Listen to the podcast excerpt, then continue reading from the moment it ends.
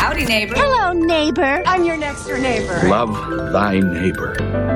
It's called Won't You Be My Neighbor. Basically, I, one of my guilty pleasures is to flip through the Nextdoor app and look at all the crazy things that humans post on there. And then I pick my favorites to read to read to the city of Chicago. Would you like to hear my favorites this week? Yes, I, I would love to. Here we go. The first one is titled Seeking Neighbor with Psychic Powers for Daily Weather Forecasts. Okay. All right, that's where we're starting today. It's it reads, "Hello, wonderful."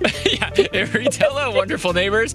I'm tired of relying on weather apps and meteorologists who never get it right. Instead, I'm in search of a neighbor who is blessed with extraordinary psychic abilities to provide accurate weather forecasts. If you can effortlessly predict rainbows, fog monsters, or snowflakes shaped like celebrities, please send me your powers. Let's make our neighborhood a go-to destination for meteorological marvels."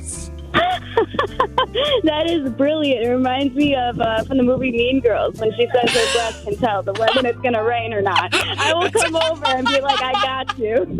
Nailed it. Oh, that's so funny. Yes. All right, you ready for one more? yes. This one's called Noise Pollution Complaint Silence Required. All right, we're going Karen on it. Here we go. This one reads Neighbors, it's come to my attention that the sound of laughter and children playing outside is disturbing my peace and quiet. I kindly request that everyone remains from any form of laughter during my designated relaxation hours. Children must be seen, not heard, and adults should communicate through hushed whispers. Remember, silence is golden. Ah, Karen 101. 101, no doubt. Can't get worse than that. I don't think so. No, the only thing was worse was last week when somebody was selling teddy bears made out of chicken skin. It was weird.